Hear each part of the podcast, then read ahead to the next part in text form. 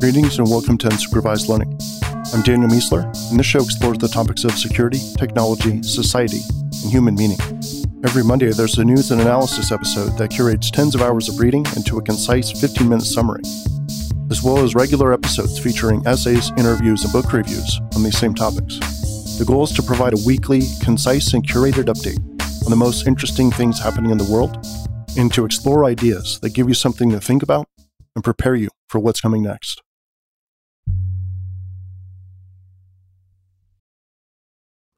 Welcome to episode 319. This is Daniel Miessler. Starting off with security news $1.7 million in NFTs were stolen in a phishing attack against OpenSea users. 254 tokens were stolen over a period of three hours, including from Bored Ape Yacht Club. 32 users were targeted using a flaw in the Wyvern protocol, which essentially worked like a blank check. So the check was signed correctly by the right person, but the details were left to be filled in by the attacker. Coinbase paid out a $250,000 bounty for a, quote, market nuking security bug. The flaw was in their retail brokerage API, and it allowed manual modification of the source account for a transaction. Dan Petro, a researcher at Bishop Fox, demonstrated that he could completely recover text that was redacted using pixelation. He hasn't fully revealed how he did it yet, but in the meantime, he recommends using full opaque bars to cover text rather than pixelation to hide stuff that you don't want people to see. This week we are sponsored by SemGrep, fast code scanning to find bugs and enforce code standards. SemGrep is a fast open source static analysis tool for finding bugs and enforcing code standards at editor, commit, and CI time. Its rules look like the code you already write no abstract syntax trees, regex wrestling, or painful domain specific languages. SemGrep supports over 20 languages and is powered by 1,500 plus rules, many written by the community, it analyzes code locally on your computer or in your build environment. Code is never sent elsewhere. And with SemGrep app, you can deploy, manage, and monitor SemGrep at scale to enforce security across your organization. Millions of WordPress sites got forcefully updated to patch a critical flaw in the Updraft Plus plugin. Plugin was used to create database backups, and the flaw allowed unauthorized users to download full backups. Clearview AI has a pitch deck in which they're looking to get 100 billion photos, which would make almost every human identifiable. They said they've already gone from 3 billion images to 10 billion, and with a $50 million investment, they could get to 100 billion images within a year. The New York Times reporter used Apple AirTags, tiles, and a GPS tracker with permission to watch her husband's every move as he moved around New York City. She describes the different tech she used how easy it was to set up, and her thoughts on the results. One thing I thought was interesting about this is uh, the Apple AirTags in the tiles are described as tools to help you find things that you've lost. But the other one that she used was a GPS tracker, and it actually marketed itself as like a private investigator tracking people down, which was super creepy. And I think she decided not to use that tech afterwards. The US is doing something really interesting in the conflict with Ukraine and Russia.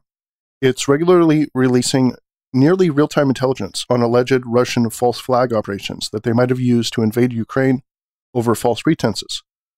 This is a unique use of intelligence assets for the purpose of stopping or at least postponing an invasion by removing potential ways Russia could claim an attack was justified. I think this is really smart. Just to give a fake example, they might say, oh, Ukraine moved into this area, therefore we had to respond.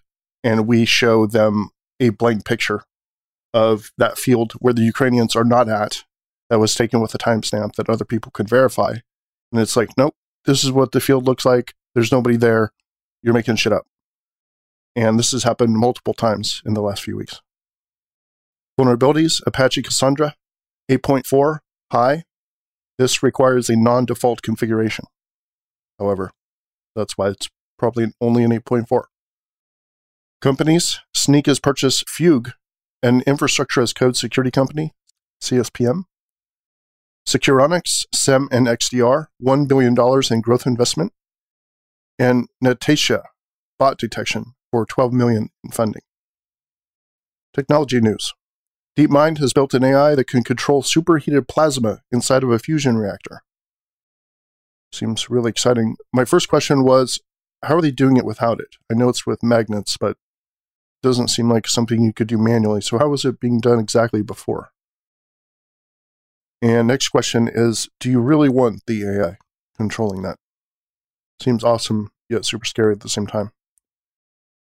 DeepMind also built an AI, two stories here from DeepMind, that it entered into a web based coding competition for humans and it scored at the median level against human competitors, meaning there were an equal number of better competitors that there were worse competitors, which to me is incredibly fascinating to score that high inside of a human based coding challenge. The article did mention, though, that the AI messed up quite a bit on easier challenges, but on this particular thing, which wasn't really easy, it scored at the median level against humans. So, some work there to do. New York is using cameras with microphones to identify and ticket loud cars. We absolutely need this in the Bay Area. TikTok is testing a change to the maximum length of its videos from three to five minutes to increase revenue potential. Human news there's been a surge in pedestrian deaths during COVID. New Jersey had the highest number of pedestrian deaths in 30 years. And last year in Utah, the number rose by 22%.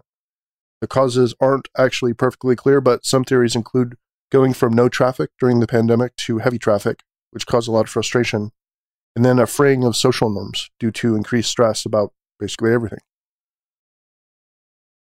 Netflix is getting four new Dave Chappelle comedy specials, all produced and hosted by the comedian.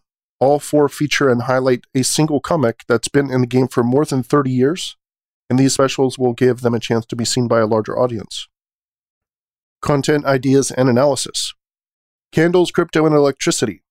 A new analogy I'm using to describe optimism and caution in the world of crypto, NFTs, and Web3. Got a tweet I just put out last night, I think. Quote, we had more privacy back in the 1980s when everyone printed their name, address, and phone number in a book and gave it out to everyone. It was like a PII newsletter for the entire city, and everyone was subscribed. That is interesting to think about. Notes super excited that my friends STÖK and Jason Haddix are going to be co hosting STÖK's Bounty Thursday soon. It's going to be awesome to see them creating content together and in this awesome call in style format as well. Looking forward to listening to that. Discovery Why are young people having so little sex? Welcome to 2030. I own nothing, have no privacy, and life has never been better. We are experiencing definitional collapse. My favorite essays of life advice. The end of every American podcast. This thing that is hilarious. Gotta listen to that. How long COVID exhausts the body. And utilities. OpenVI, a portable version of VI that you can run on multiple types of Linux and Unix. Recommendation for the week don't confuse being busy with being effective. Many people are stressed and busy as hell, but don't have much to show for it. Periodically step back and ask yourself what success looks like, and ask yourself if you're taking a direct enough path to get there.